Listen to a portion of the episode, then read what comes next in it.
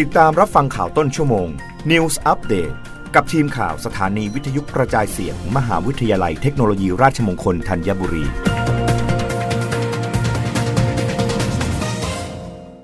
รับฟังข่าวต้นชั่วโมง โดยทีมข่าววิทยุราชมงคลธัญบุรีค่ะ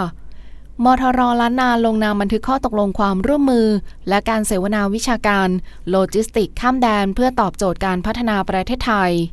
ผู้ช่วยศาสตราจารย์ ดรจัตุฤทธิ์ ทองปรอนรักษาราชการแทนอธิการบดีมหาวิทยาลัยเทคโนโลยีราชมงคลล้านนา ลงนามบันทึกข้อตกลงความร่วมมือและการเสวนาวิชาการ โลจิสติกข้ามแดน เพื่อตอบโจทย์การพัฒนาประเทศ กับหน่วยงานภาครัฐและเอกชน ประกอบด้วย สำนักงานพัฒนาฝีมือแรงงานตาก บริษัททากาโนออโต้ไทยแลนด์จำกัด บริษัทสยามออโตเมชันเอนจิเนียริ่งจำกัด วิทยาลัยเทคนิคตาก และวิทยาลัยการอาชีพบ้าน เมื่อวันที่ 18 สิงหาคม 2565 ณ ห้องประชุมทองกวาว มทรล้านนาตาก บันทึกข้อตกลงและการเสวนาวิชาการโลจิสติกข้ามแดน เพื่อตอบโจทย์การพัฒนาประเทศ จัดขึ้นภายใต้การดำเนินงานโครงการปฏิรูปมทรล้านนา สู่การเป็นมหาวิทยาลัยแห่งการพัฒนาเทคโนโลยี และส่งเสริมการสร้างนวัตกรรม ซึ่งมทรล้านนาตากได้รับงบประมาณสนับสนุนการดำเนินกิจกรรม การพัฒนากำลังคนด้านโลจิสติกข้ามแดน โดยมีวัตถุประสงค์เพื่อสร้างความร่วมมือกับหน่วยงานภายนอกทั้งภาครัฐและเอกชน ในการพัฒนากำลังคนที่เกี่ยวข้อง ทั้งบุคลากรภายในมหาวิทยาลัย นักศึกษาผู้ประกอบการและบุคคลทั่วไปที่สนใจด้านโลจิสติก และการขนส่ง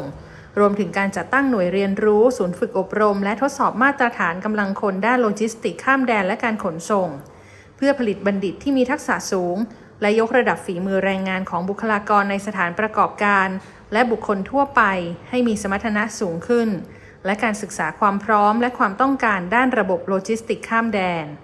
ธริตีธนารัตนพิมลกุล วิทยุราชมงคลล้านนา รายงาน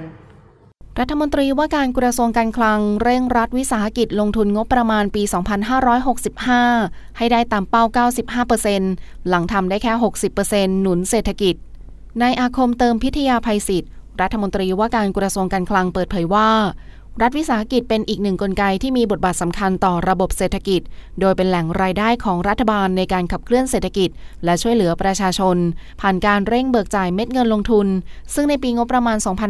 2565 ได้ตั้งเป้าหมายการเบิกจ่ายของรัฐวิสาหกิจ อยู่ที่ร้อยละ 95 ของงบประมาณลงทุนปัจจุบันเบิกจ่ายเพียงร้อยละ 60 ของงบลงทุน เหลืออีกร้อยละ 30ถึง40 รัฐวิสาหกิจจะต้องเร่งดำเนินการให้ได้ตามกำหนด ทั้งนี้การเร่งลงทุนให้ได้ตามแผนถือเป็นเรื่องสำคัญ เพราะหากงานล่าช้ากว่ากำหนด รายได้ก็ไม่เข้า และกลายเป็นต้นทุน รวมทั้งยังต้องเสียค่าใช้จ่ายในการดูแลรักษาเพิ่มด้วย โดยในปี 2564 มีรัฐวิสาหกิจ 35 แห่งที่มีกำไร ส่วนอีก 17 แห่งผลดำเนินการยังขาดทุนอยู่ แม้ว่าปี 2563 ถึง 2564 จะมีโควิด -19 มากดดัน แต่สถานการณ์เริ่มคลี่คลาย ตั้งแต่ปลายปีที่ผ่านมา ดังนั้นรัฐวิสาหกิจในส่วนนี้ จะต้องเร่งแก้ปัญหาผลการดำเนินงาน ที่มีผลขาดทุนต่อเนื่องหลายปี โดยต้องเร่งดูแลเรื่องการสร้างผลิตภัณฑ์ และบริการต่างๆ เพื่อสร้างรายได้ให้ตนเอง รับฟังข่าวครั้งต่อไปได้ในต้นชั่วโมงหน้า กับทีมข่าววิทยุราชมงคลธัญบุรีค่ะ รับฟังข่าวต้นชั่วโมง News อัปเดตครั้งต่อไป กับทีมข่าวสถานีวิทยุกระจายเสียง มหาวิทยาลัยเทคโนโลยีราชมงคลธัญบุรี